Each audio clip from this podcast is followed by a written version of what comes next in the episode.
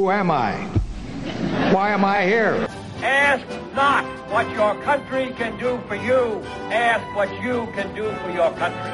I shall not seek, and I will not accept the nomination of my party for another term as your president. Tear down this wall. And the wall just got 10 feet taller. We're going to California and Texas and New York. And we're going to South Dakota and Oregon and Washington and Michigan. And then we're going to Washington, D.C. to take back the White House. Ah! From the second floor of the AC building at Bethel University, for now, For now. it's election shock therapy. Guys, Merry Christmas, Happy New Year, Happy Chinese New Year, Happy State of the Union. Welcome uh, back to the to the podcast feed. and happy end of the shutdown. That's right. Well, so many things to for celebrate. uh, joining me here for now in the second floor of the AC building is, Andy Bramson. Mitchell Crum. and I keep, I'm I'm stressing the for now. We won't belabor this because uh, I'm sure you tuned into here to hear about Bethel, uh, Bethel's giant fire drill of a of rearrangement. But um, our podcast feed is called Live from AC Second. You can reach us at live from AC Second at gmail.com. However, we're not going to be live from AC Second for all that much longer. Unless Um, the engineers are very generous with their space. or unless we unless we take the fourth floor of the CC building and retitle it AC Second. some Oh, I like way. this. I like this. Maybe we could call our lounge like AC Second Lounge. Something. we could do that. Yeah. There's, there's ways around this. So I'm sure you, uh, you don't need to hear more about our move, but we'll be relocating sometime in the summer. And but in the meantime, it's been a long time since we gathered together to talk about politics, and I just want to remind people who are tuning in this feed who've probably listened to us before, but if you're listening to us for the first time, uh, we're three political scientists with different uh, pedagog- with different trainings, uh, different areas of expertise, but uh, we are not pundits. And it's not our job to come in and, and, and bark about uh, who's up and who's down, who's winning, who's losing, um, who's on fire. Um, uh, who in who in Virginia is not wearing blackface? apparently, um, Uh, it's our job to think about our discipline and about the Yeah. scholarship of political science and to apply the knowledge and methods of our discipline to some current events. And we've had a lot of current events uh, since we since we last uh, gathered. Uh, we've we've we've been uh, um, we've gone to our separate ways. We were gone in January. Was, uh, our our producer was traveling. Our um, uh, Dr. Crum, you were teaching um, a course, Yep. um, and um, what were you teaching? I was teaching CWC, which is Christianity and Western Cultures, uh, which essentially, if you, I, I know most of our listeners are probably from Bethel, so you are very aware of CWC, but if you're not, uh, this is essentially Bethel's Introduction to Western Civilization course, uh, but uh, it's I would say more interactive and engaged in some ways than, than most intros to Western Civ. Uh, particularly when we do it over interim, uh, it involves a lot of uh, interactive online museums. Uh, it also involves uh, documentary style videos that interview various Bethel professors. And then, of course, we also have uh, three hours every day of uh, interaction uh, where we play, where we literally play games. Um, that are review games like like CWC Taboo. Not, we're not just playing. We're not like Risk and Monopoly. No, this is not Risk and Monopoly, but this is like CWC Taboo. Um, and of course, we also have lots of discussions and in depth uh, examinations of uh, uh, uh, basically core texts. So things from Plato, Aristotle, uh, St. Thomas Aquinas, etc. So I just I'm amazed that you uh, and a, and a, and a, a co-teacher make Mm-hmm. Yep. your way through the bulk of the history of Western civilization in 18 days. It, it is. It is a. Yeah. It's it's it's it's fun. We we start. You know. You you, you basically cover about you know somewhere between three to four hundred to a thousand years every day. It's pretty much what it boils down to. Um, it, it's not. It's well, and and part of, part of what's good about that is you do get, I think, a better sense of the overall sweep of Western history, um, and you see the connections a lot easier. It's much easier to sort of, you know, if you just talked about and spent you know a couple days on the Greeks to see the connections of the Greeks to you know the medieval theologians uh, if you know if you're only separated by a few days um, in terms of talking about them and reading them and things like that. So in that way it's very beneficial but uh, but yeah it's a lot really fast. It's sort of a fire hose. Yeah And while you were doing that, Professor Bramson spent his interim producing a play. among other Yeah. things. So we, um, I was teaching the second uh, round of Western humanities, and we look at the Renaissance and Reformation, lots of Reformation theology, um, why the Protestants uh, broke from the Catholic Church, Catholic responses, Um, and then we look at a little, little bit at the Renaissance thinkers, particularly we talk about Machiavelli, which is fun for me as a political scientist, and that kind of shift toward modern thought. Um, and then, yeah, we do have the students um, read, discuss, um, and then perform um, Shakespeare's Henry V, which is a lot of fun. It's really engaging. Um, they have a great time. It's great memories, and something students usually look back on and say that was that was really a cool experience. So Some. Some. no, actually, well, most of them. I mean, most of the humanities students I've talked to will talk about that as one of the top experiences. Okay. it's it, they get intimidated going in. I think when they're going in, there's a lot of like sort of the deer in the headlights kind of expression uh, about like I have to be in a play in front of people, right? Um, but once you do it, it's sort of this cool bonding experience. Like, wow, we did that, and that was actually went quite well, right? Especially Mhm. considering we Yeah. make them put it together in you know basically a week, week and a half. So um, it was well done, and my section did a nice job with their part of the play. So that was good. Mm-hmm. Excellent. Well, I see that both of you uh, have survived the shutdown. Um, yeah, it's Yep. not that inconvenient for me actually, um, since I'm not employed by the government. Right. thankfully. Yep. Bethel kept paying me during this time, Yeah. which was great. Yeah. Thank you, Bethel. Your, I, I did wonder, and I and I don't know the answer to this. And uh, this was, of course, uh, one of the longest shutdowns in American history, Mm-hmm. uh, and certainly one of the longest shutdowns in modern American history. Yep. And ultimately seemed much ado about very little. The shutdown ended with very, thi- very anything with nothing very conclusive happening. So other than a renewed vigor towards negotiations and an incre- a real likelihood that we could be facing another shutdown in just a couple of weeks. Yep, Yep. that's fair. Is this going to be a new and increasing feature of of, of American politics now that we have divided government with uh, Democrats controlling the House? Are we? Are, it, will we see an expansion of the shutdown? Well, I mean, uh, I guess the first thing to, to note is this isn't particularly new. Um, we've seen an, the increasing use of shutdowns as a political tool for the last, I mean, really decade, I guess. Um, Okay. This has been an, uh, something we've seen. Um, you know, we saw this a couple times during President Obama's uh, presidency, and uh, yeah, so it's it's it's essentially uh, it's usually seen as as as um, sort of a high level threat that nobody wants. Nobody really wants a shutdown to happen. Um, but it's sort of it's sort of it's sort of a game of chicken where basically you're hoping that the other side will see it as worse than you see it, and so they will cave on whatever demands you're making. Um, and then if you know, just like in the game of chicken, where you know you're driving the cars very quickly, very fast towards each other, Right. if nobody blinks and nobody swerves, um, then you actually crash and everybody loses, which is essentially what what what happens when you see a shutdown. Um, Although in a shutdown sense, the the, the, the chicken game breaks down a little bit because it's a slow motion crash. Well, this is true. day the the pain from the shutdown compounds slightly. The crashing Yes. just keeps happening. Right.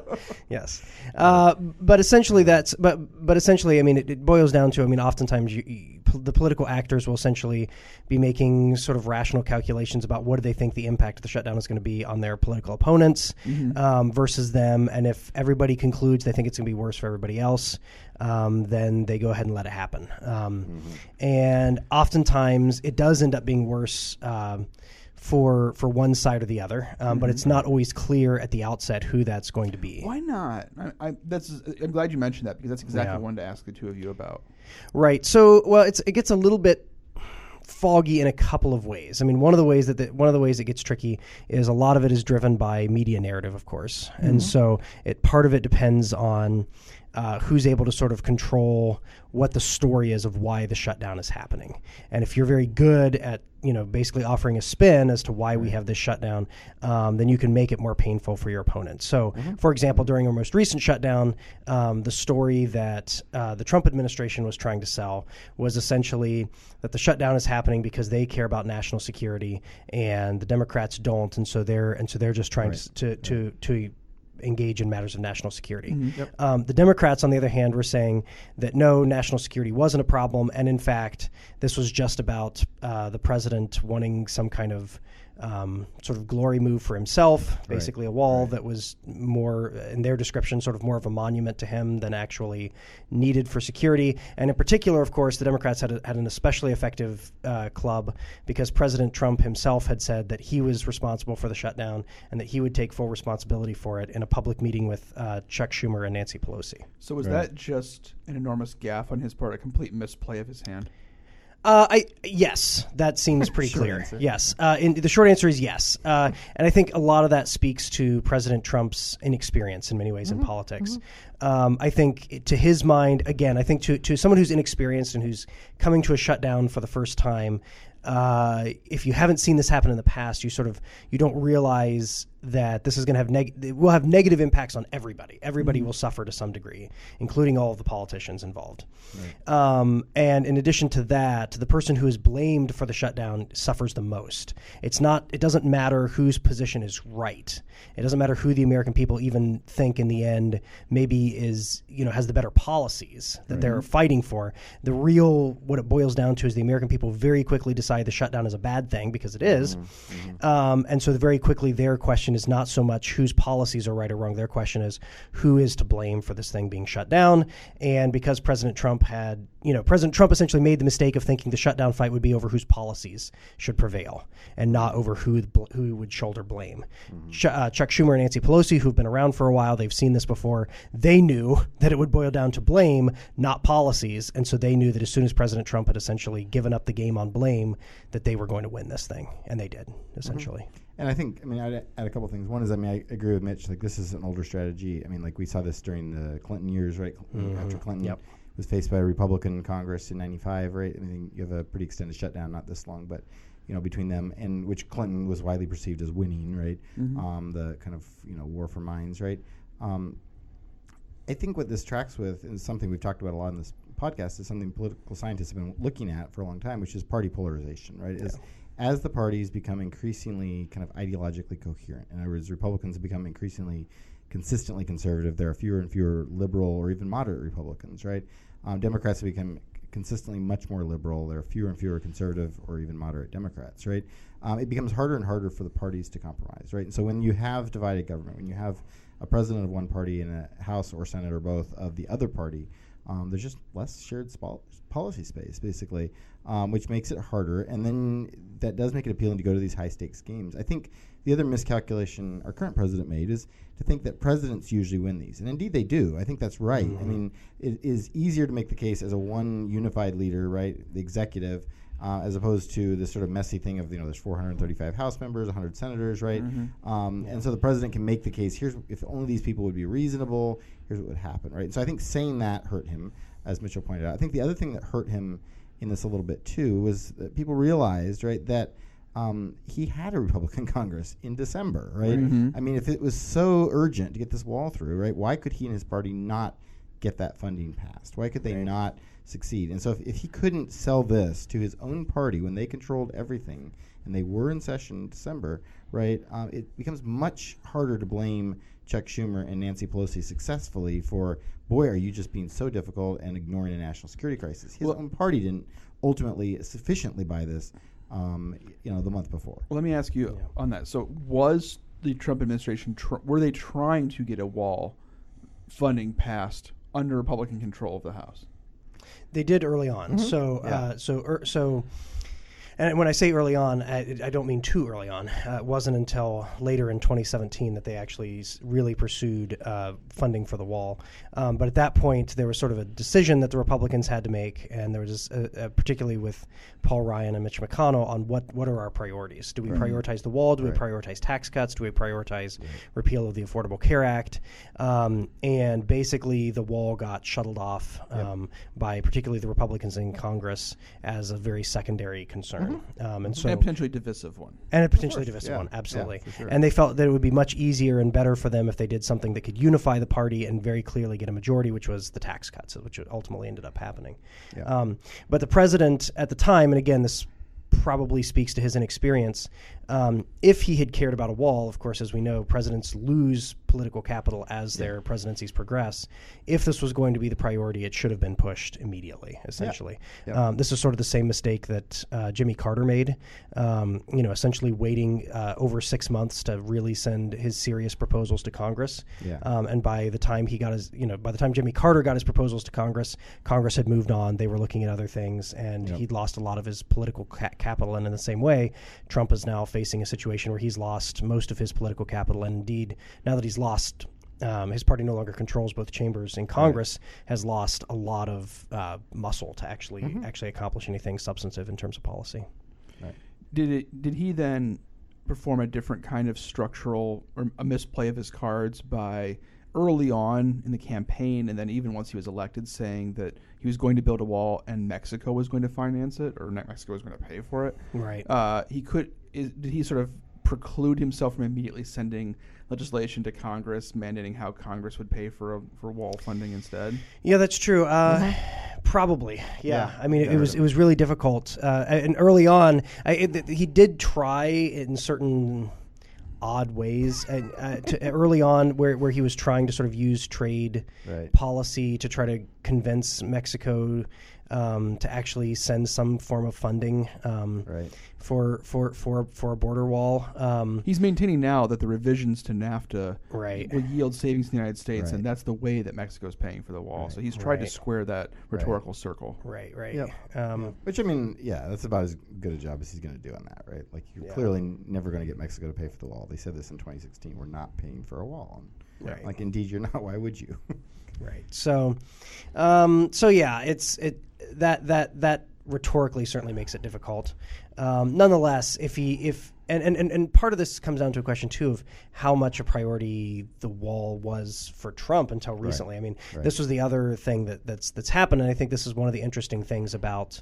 Trump, and I think we again this comes back to thinking about sort of the priming and framing of media narratives, um, particularly because part of the reason that Trump suddenly seemed to take uh, the wall more seriously was, uh, in particular, right wing uh, media sources, particularly people like Ann Coulter um, and uh, I can't remember who, uh, maybe Rush Limbaugh. I can't remember who else was really. I know Ann Coulter was was was a major firebrand on this.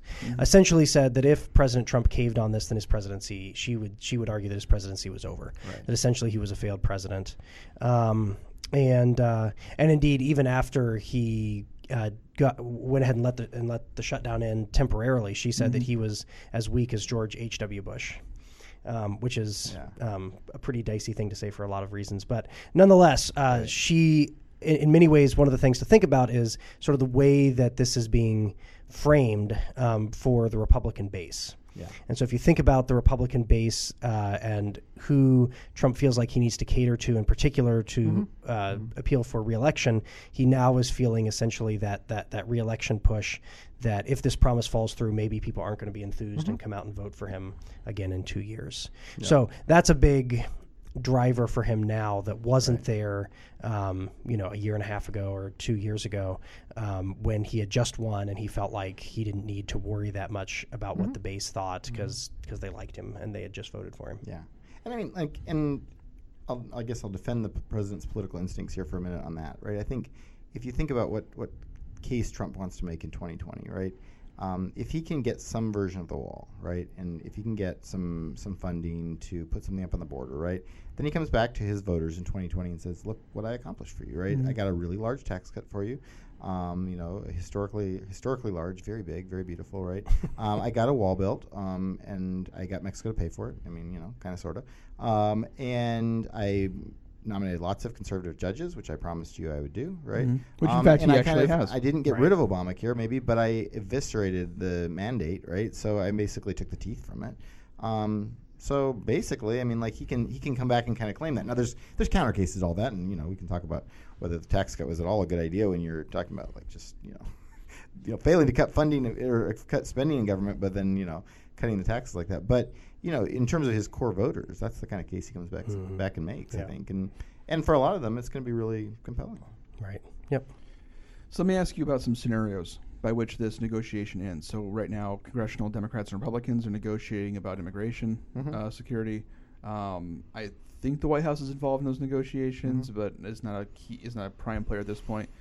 But there are a couple way there are a couple pathways out, and I'm curious to see how you would describe the likelihood of these pathways. Pathway one is sort of the classic American political compromise system. Um, Democrats give a little, Republicans give a little, the White House gives a little. Donald Trump gets some money for border security. Maybe he gets some additional fencing. Maybe he just doesn't get fencing at all. Maybe he gets drones and um, I don't know, a, a, a, attack falcons. I have no idea. Some, you know, better surveillance systems at border checkpoints. Very aggressive- Like very there, aggressive There are, there are some there are some places at which I think a lot of Democrats would probably sign off on some increased border security, particularly at points of entry, Right. ports, things like that. Right. Maybe he gets some of that and not a wall, and they call it a day. Yep.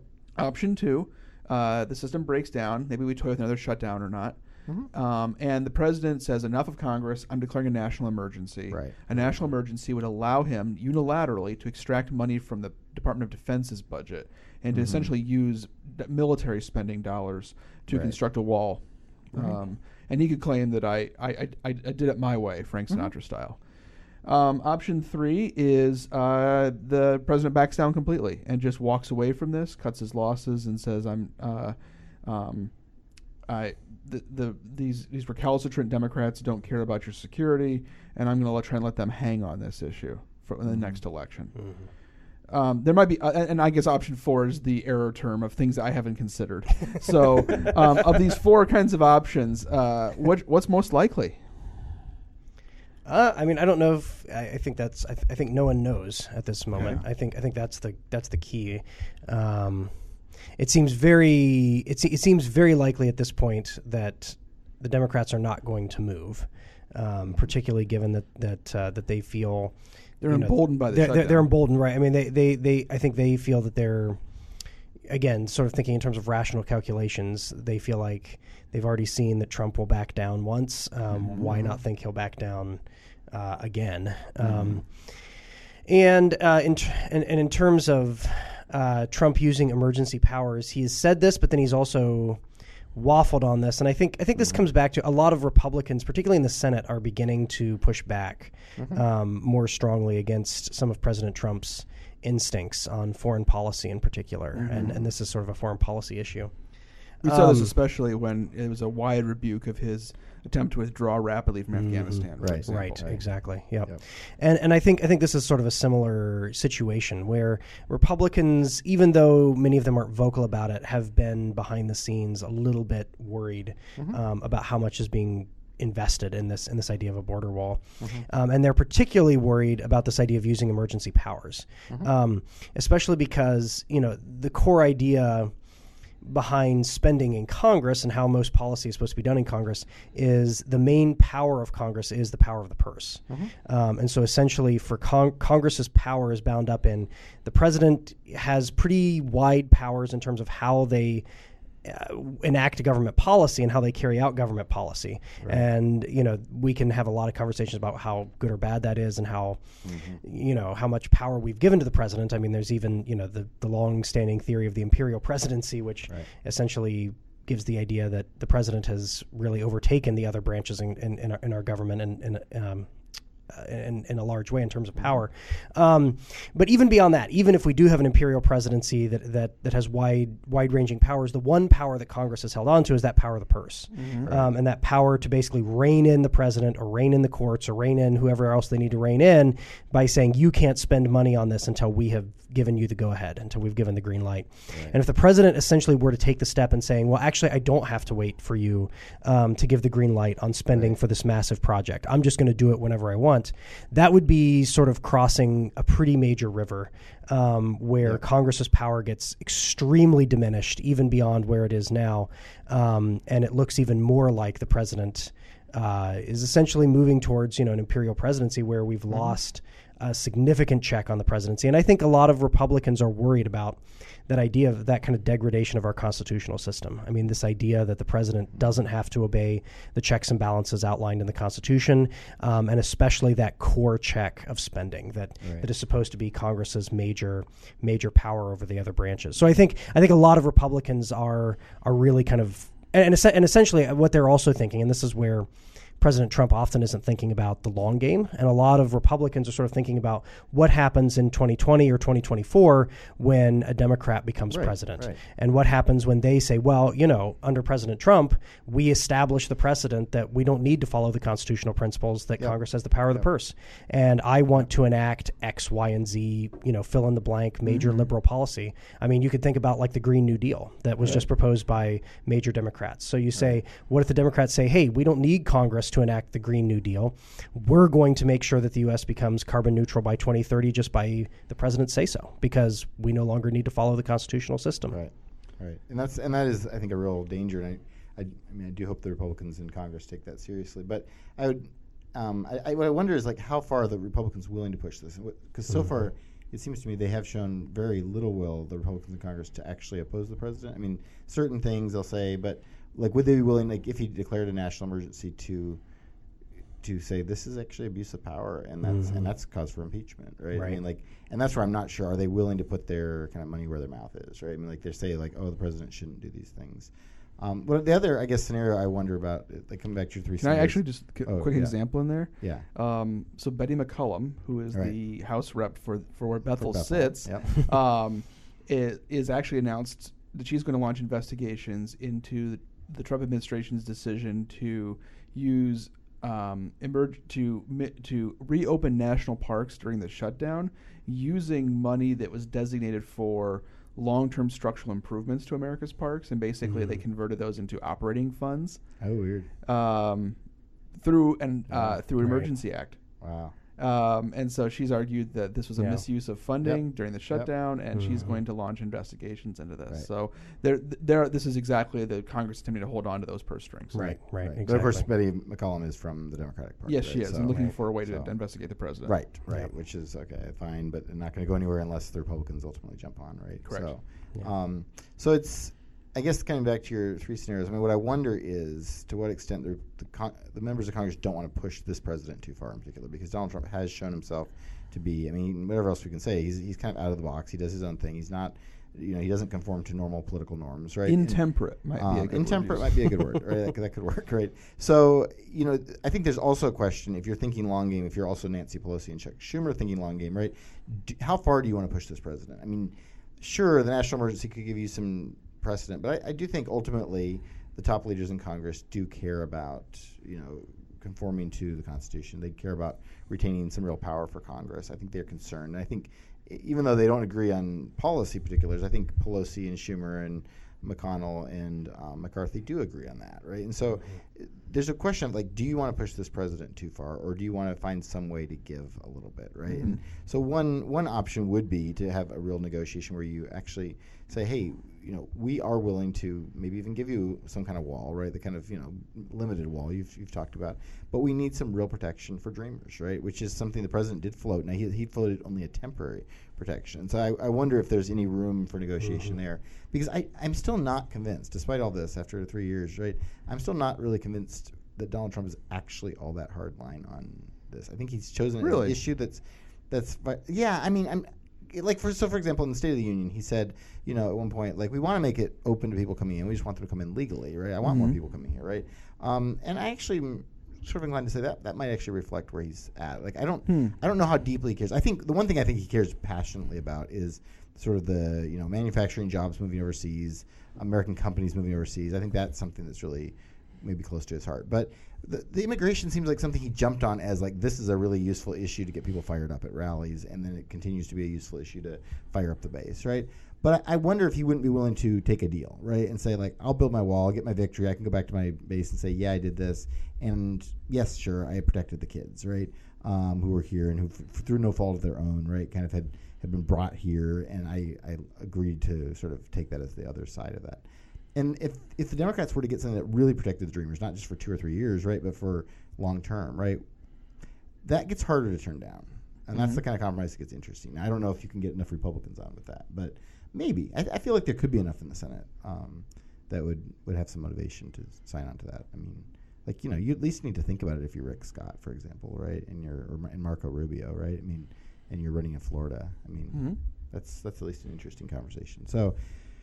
Yeah, I, I guess in thinking about your different scenarios, I I hope it's not scenario two. I think scenario two is maybe somewhat likely, but the president hasn't been really willing to pull the trigger. So I'm gonna I'm gonna go conventional conventional political science wisdom, despite the weirdness of the times, and say I think maybe one is a little more likely, um, which is that you end up reaching some kind of deal, um, and we move on.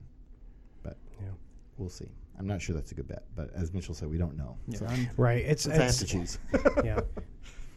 I'm a little more pessimistic. I think Trump will use the uh, the threat of an emergency to Yeah. try to push his bargaining leverage, and I think Republicans will call his bluff, and then I think he will call an emergency. Do you think it is too? Yeah. Yeah. I mean, I wouldn't be surprised if you're right. I just wonder if.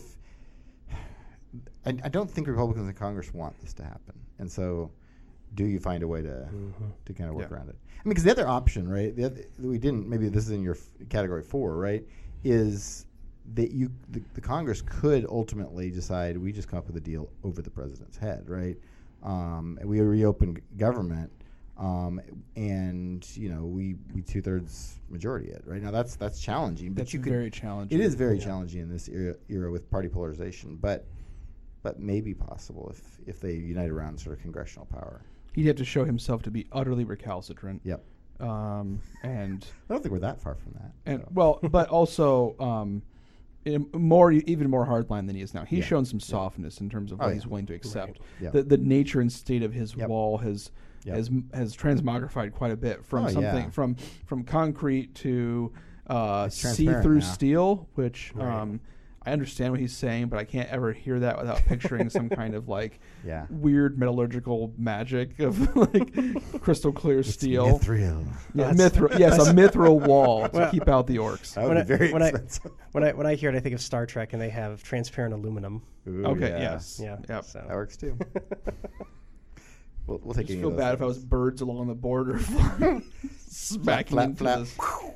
All right.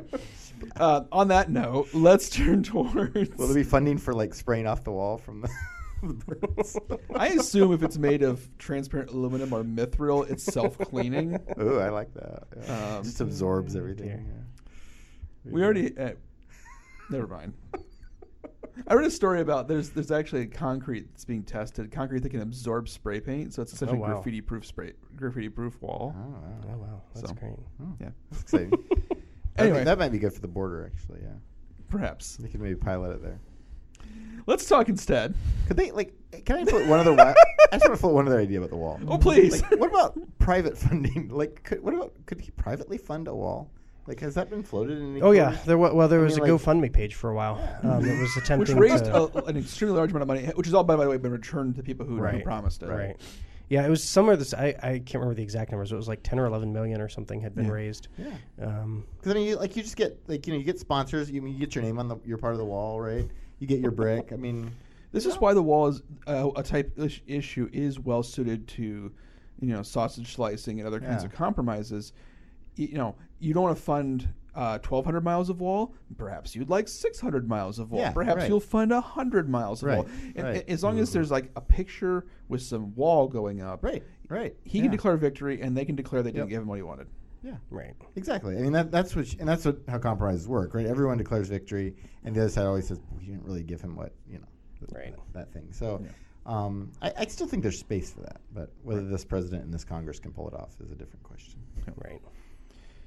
Um, State of the Union, uh, just about 40 hours ago.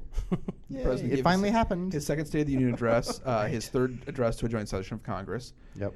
I don't really want to get into the State of the Union itself. Good. Um, it was 90 either. minutes, which is approaching Bill Clinton in terms of length. Um, Well, but less entertaining because it's not Bill Clinton. but as political scientists, does the State of the Union matter? And if it does matter, how does it matter? Okay, well, the short answer on does the State of the Union matter? It in terms of uh, policy outcomes and public opinion, the answer is generally no. um, so, Yep. um, in many ways, I think most uh, American political scientists view the State of the Union as sort of an overglorified pageant. Um, it's it's really It's Hollywood. it's Hollywood. Ugly people. Exactly. Yep. That's pretty much it. Yep. Um, it, it does. It, you know, basically, there's sometimes the State of the Union will slightly bump public opinion on certain issues, Right. um, but that will go away within weeks of the State of the Union actually happening. Um, at best, what the State of the Union does, and occasionally it does have this impact. So this is the one impact it can have, is it can raise a certain issue um, to uh, to prominence that the president wants to be at the center of the agenda. So if a if you have a particularly skilled president, occasionally presidents have been able to do this, where they essentially are able to say, "This is my priority," and they highlight that, and they use the State of the Union as a moment to really raise that. But a lot of times, what presidents then have to do is um, engage in a massive public. Uh, basically pu- pu- public uh, relations campaign following the State of the Union to basically maintain momentum for that. Um, It can't just be the State of the Union. It's not that the State of the Union alone is enough to actually make something happen. So President Obama, for example. Um, used to used uh, statements to Congress to really highlight the Affordable Care Act and try to push that. Um, and he was effective at that. I mean, that was that that was that was those speeches were used effectively, but they weren't alone. It was part of a massive campaign on on his part to try to advance. Um, the, the healthcare bills, um, and so you know another example is that didn't work out so well, um, but did kind of show some of the significances.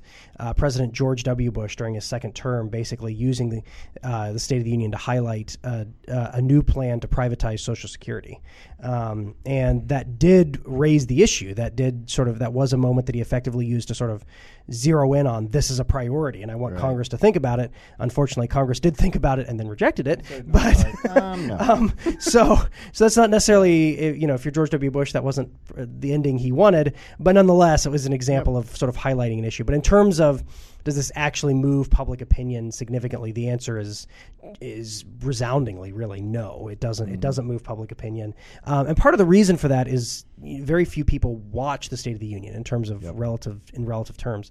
Um, it used to be the case, you know, when you're talking about uh, you know the 1960s and 70s, sort of the golden age of uh, network television, um, when everybody had to watch it, and it was during prime time. It was the only thing on. You know, you flip to every channel, and the president's on every single one. So a lot of Americans would watch it. A very significant percentage of Americans would watch it. Whereas now, you know, sure, the president gets at most maybe like 30 million viewers. Um, Usually, it's a little bit less than that. Um, but you know, you think about that. I mean, that's less than ten percent of the nation, and so it really is a, a relatively small audience, given that this is supposed to be the president's one chance to quote unquote address the nation. And so it, it really doesn't stand a chance in some ways in terms of actually moving things in an effective in an effective way. Um, Can I confess? When I was a kid and we only had the four channels, This- and this all of of them were showing the State of the Union address, Yeah. I would flip back and forth to see how the t- like the essentially the tone like the fil- like the color filter Oh, yeah. changed from channel to channel. Like Wow. was the president more Oh, washed out my on one goodness. channel or had you know was a, it had a darker darker tint on the other channel? Yeah, I that's good. Yeah, that was So- my that was my jam. So basically, you're checking the lighting specialist. Yeah, of the because that was the only different- variation. Because Right, it was right. just where the, the cameras were all basically in the same place in the house Right. chamber. Right, So right. you're just like, okay, who's you know who's adjusting for their color differently? nice. Well, that's. I'm Anyway, glad, um, glad you did that. Um, Yeah. I, you know, I, I totally agree. Though I don't think, yeah, it basically doesn't matter in terms of actually doing much of anything. It's a chance for people to score points with core constituencies. Um, You know, Mm-hmm. like the president's supporters are going to be happy about the things he highlighted, but they're going to feel like he tried to give a unifying speech, and the Democrats are just being recalcitrant. For Democrats, it's a chance to show that they, are, you know, the things they've you know they oppose um, by you know prominent eye rolls, grimaces. Um, you know, you, you bring you bring in guests that highlight your your opposition to certain things the president's doing. the pageantry, the body Um, language is beautiful. that kind of stuff, right? it's gorgeous. Um, there was kind of apparently like, and I didn't watch it. I only read the the um, transcript and then you know um, listened. the best to, part was when Maroon Five came out and played. yeah, I heard that was great. Um, they redeemed themselves after the Super Bowl, apparently. Anyway, but so but, I mean, apparently there was kind of a nice moment about the president did acknowledge sort of that we have now a record number of women in Congress, um, and it was kind of a nice, um, a nice moment where the two sides could just celebrate that together, and that was something. So, but sort of. sort of kind of right, but So it's um, worth noting yeah. here that although uh, Donald Trump did save this moment Right. for um, midway through the speech, at the 45 Yeah. minute mark or so, Yeah. he, he made uh, reference to the fact that there are more women now Mm-hmm. in Congress than ever before. Uh, we know um, this uh, because we're political scientists. Right. This is one of those data things. The number of Republican women in Congress has actually declined. right. The co- me- rep- uh, with the la- most recent election, the Republican Party became more male. Right. Uh, all of those gains and then some were on the Democratic side. And Democratic women, mostly women, a few men, but mostly women, collaborated to a number of them wore all white Right, uh, right. to the State of the Union address. And the ostensible reason was for for um, uh, to for suffragettes Right, um, right, uh, right. To, to identify with with, uh, with the suffrage movement. Yep. And um, basically, when he made mention of this, those Democratic women uh, hijacked the State of the Union address for a sort of, for a significant period, much longer than he was intending. I Right, think. right. Um, uh, sort sure. of cheering and chanting USA Right. and. Um, Right. Didn't really throw him off his speech per se, but definitely was a moment that I think probably looked good for people who are Democrats who are watching the Oh, sure. watching Yeah. the Union No, it's a probably enjoyed that more to- than Republicans yeah. did. Yep, for sure, for sure. But it would have been probably worse for him if he hadn't mentioned it, right? Too like it's Yes, and so I, think certainly. um, you're better off doing that. But uh, yeah, on the whole, I mean, like this doesn't move things on policy. Like the the president's policy proposals were predictable. They, um, you know, have no increased chance based on the State of the Union. Right. And Yeah. you know, if you like him, you still liked him at the end of that speech. If you opposed him, um, nothing in that speech would have changed your mind, right? So, so yeah. So this is one of those things where the chattering classes, the poli- the pundits, the news media maybe pays more attention than it should Oh, to yeah. the State of the Mhm. Union, Yeah. um, and we and we as political scientists probably pay a little bit less attention Yep. to this. Yep. Yep. Yep. It's like the um, Wolof proverb. So I grew up in Senegal, as Okay. you guys know, and there's a Wolof proverb that says, um, 10 men dig a deep hole, 10 men fill it. There's a lot of dust, but there's no hole. and, and that's basically what the State of the Union is. Um, so, yep. All Lots of dust. I'm going to I'm going to use that at Yeah. some Right. point. I can Prob- the probably at a version of it, faculty too. committee meeting. So, yes. uh, sometime in the near future. That's actually a very good description of many yes. faculty committees. Yes, I, I agree. Yep.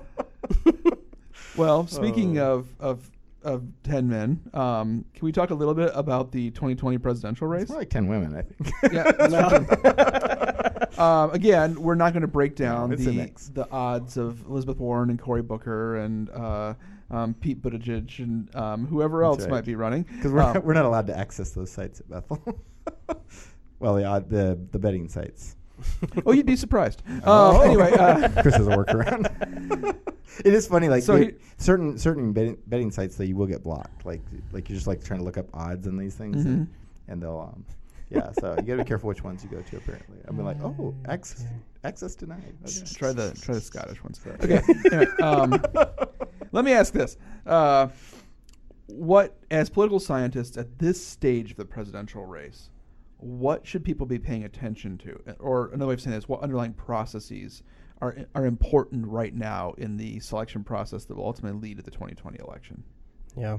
So I, I think I think there are a couple of things you can you can look at that are sort of proxies for seeing who's a really viable candidate. One of them is just is just pure fundraising. Um, Okay. So if somebody is able Show to show me the money. Right. If somebody is already raising a lot of money and lining up big donors, um, they they have a serious chance. Unless Um, their name, uh, Jeez, unless they, unless they possess a large coffee chain, in which case, them, all the money in the world is not going to buy them the presidency. th- th- yes. Okay. Um, yeah, I mean that's so that's that's one thing. I mean, it's just to see how are they able to build a real campaign organization um, and, and and start to actually get get get real money lined up. Right. Um, beyond that, uh, another thing to, to look at and to kind of see who's uh, serious is to see who seems to be um, having an impact at the at the early states. So thinking about like Iowa, uh, South Carolina, New Hampshire, um, and if and if people seem to be getting some traction at, in those states, um, then they are probably somebody to watch.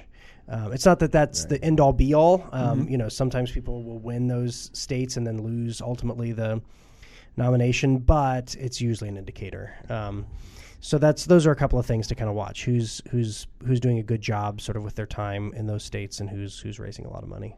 I mean, because we we really haven't nominated somebody who didn't win one of those three, right? Yeah, I think that's correct, I can't yeah. think of any Yeah. Examples of somebody who didn't win at least one of those three Right.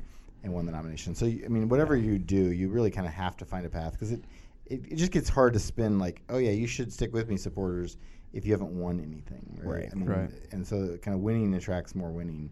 Um, so I think, yeah, like sort of outlining that viable path. I think the challenge here is, is thinking about like how does how does the election of Donald Trump change all this, right? Because Trump sort of beat down a lot of that traditional logic last time. And what's the question is like, did the game change or i was that kind of an anomaly, right? So the the answer you gave, Mitch, I think is right. I mean, like in traditional terms, like you know, you, you need to fundraise, you need to show that you have support among the kind of who's who of the party.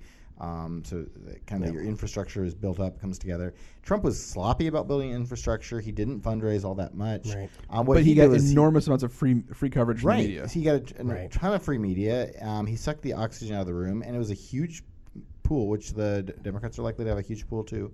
Um, you know, and so I think one of the things I'm going to watch too, in addition to those kind of traditional factors, is is there somebody who's really attracting a lot of attention and- Yeah. and really driving the narrative because that's what Trump did. And so even though he was, you know, not the kind of person who should normally have been rejected, who didn't kind of check those traditional boxes, um, it turned out that that attention he got ended up tr- translating to votes. And So let me interrupt you and let me others. ask you to. I'm going to break my own rule here because I think you're right. Sucking air out of the room is an incredibly powerful and important dynamic that Trump introduced that's mm-hmm. likely to be true for the Democrats as well. Who within the current field or likely field has the most capacity to do that, to deprive other candidates of airtime? Hmm. Or maybe there isn't one, in which case that's fine too. there's not an obvious Trumpian figure at this point for me Yeah. in the in the Democratic. Not Elizabeth mean- Warren. Yeah, probably not. I mean, yeah. you know, I can I can I can imagine like Elizabeth Warren being that person. I can imagine maybe Kamala Harris being that person. Really? Um, yeah, I mean, j- well, just because I think she brings a lot of things that Democrats are looking for, um, Mm-hmm. and you know, so I can imagine that. Um, I mean, I can imagine. I, no, no, I can't really imagine that. So I don't know. Um, I, th- I think in some ways, I mean, the, the person who probably could have done this the best if they were 10 years younger is Bernie Sanders. yeah, so maybe. I think if Bernie Sanders Yeah. were running this time instead of last time in the same way, Yeah. he might have stood a better chance of, of being that person who sort of just was became larger than life. And Okay. right, and he, and he actually but he's too had- old at this point. Right, he might have had a chance to win in a field of 15, right? Right. But when he was one on one with Hillary, there was too much consolidating around her. I mean, Right. because that's what happened with Trump, right? Is like re- the who's who of the Republican Party agreed Donald Trump's a bad idea. We shouldn't do this, right? Right. But they couldn't agree. What they couldn't agree on is. Okay, so who are we consolidating around? Is it Right. Jeb Bush? Is it John Kasich? Is it you know, Clearly not Rubio? Jeb Bush. Yeah, clearly, but but early on it was right. I mean, like they were giving a bunch of money to Jeb, Right. and that that hurt people like Rubio and Kasich, right? Who might have, Mm-hmm. with earlier investment, might have been able to consolidate that. I mean, or even was it Ted Right. Cruz and some for some in the kind of more conservative side of the party, right? Right. So, you know, you had that kind of that kind of problem for the Republicans. I think the Democrats could end up with that. What it's not clear to me is that they have right now that kind of Trump figure. Um, on the other hand, I think we're not done adding to the field. So, No, absolutely uh, right. In fact, indeed, our own Senator Amy Klobuchar is making a big announcement on Big Sunday. and- announcement. I seriously doubt perhaps it's, it's that she's throwing her allegiances behind Kirk Cousins for Vikings quarterback. That might be more popular in Minnesota. yes, it would. Yeah. Yes, it would. yes. So Um, I do want to say one other thing, just as you talked about, you know, has Trump changed the rules of the game? Trump Yeah. may or may not have changed the rules of the game. I'm inclined to think he has. Mhm. But I also can just say, even without Trump, the rules of the game have changed. Mhm. And in a couple ways Yeah. for people to pay attention to. Um, one, states control when they hold their primaries, and a Right. number of states have shifted their primaries. Yeah. And so, although states like Iowa and New Hampshire still matter a great deal, uh, other larger, more populous, and more diverse states have Right. also moved their primaries up much much earlier in the cycle. Right. And especially for Democrats, look to play a much larger role. California is much earlier, for example, in the primary cycle this year. So Mm-hmm. Right. folks like Kamala Harris potentially could get a big boost Right. if they can do really well in California. Yep. Yep. Uh, the other thing that's changed is um, after uh, the 2016 election and and uh, Hillary Clinton and Bernie Sanders and the and the row over super delegates, uh, Democrats have taken some steps to really cut back the influence Right. of super delegates in Yep. their own primary selection process. Yep. So in some ways, the Democratic primary has gotten more democratic. yeah, it is. Um, Which is not necessarily a good thing, actually. If you want to correct. if you want to select uh, the best candidate, but Right. It, it might open up the door for a more populist candidate in some ways. Right.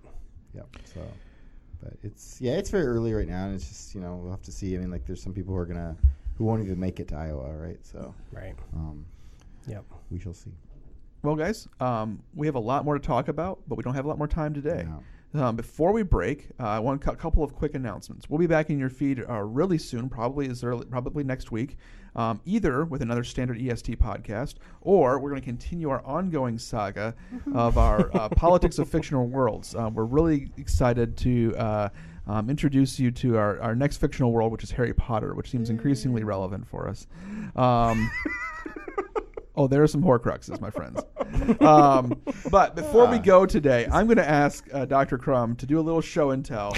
Uh, where were you, and what have you brought back to show us? So at the end, so last week, uh, I was actually I escaped all of the super bitter cold. You Um, escaped the polar vortex. tomorrow. escaped the Tomorrow's polar super bitter vortex. Well, that's true. I'm still going to experience tomorrow's bitter cold. We but, saved some for you. um, but yes, I did escape the, This the is- polar tomorrow's the. JV of the bitter cold. Right, though. right, Yeah. right. It's Yeah. little cousin.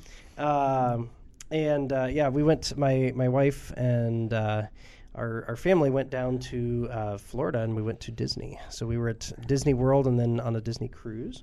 Um, and um, I was I was asked by the other EST folks to bring back something for show and tell, and so I brought back uh, this. I was I was we were at the. Uh, Hundred Acre Goods store, which is just so which is clever. which is just outside of the Winnie the Pooh ride, Mm-hmm. and uh, which, by the way, was was uh, my son Emerson's first Disney ride. If anyone Aw. cares. So, uh, but at any rate, once we got out of there, they had a cup, which is a large Tervis mug. Um, So this is like a double-walled insulated right, mug. double walled insulated mug, and it has Winnie the Pooh characters on it with A. A. Milne's um, uh, drawings. But basically, what I love about this mug is everything on it is very British. So uh, Winnie the Pooh is wearing the big uh, sort of beefeater like uh, Royal Guard hat. Yep. Um, the there are blocks, but they spell out UK. There's a double decker bus. Um, Tigger is wearing like a Sherlock Holmes hat and carrying a you know Union Jack, and then Eeyore has this sort of like uh, saddle blanket thing on him that has the crown. Um, of course, there's a teacup and an umbrella. Is there some kind of subversive uh, cl- uh, imperialist uh, message there? I don't Um, know. Well, here's well, here, here's the, here's my favorite part. So this is my favorite part about it is uh, Piglet is looking at a globe, Uh-huh. and it is a globe. So at first glance, it just looks like they're looking at the world, right? I mean, they're just all kind of gathered around this globe, looking at the world. But if you look closely at it, the entire world is just the UK.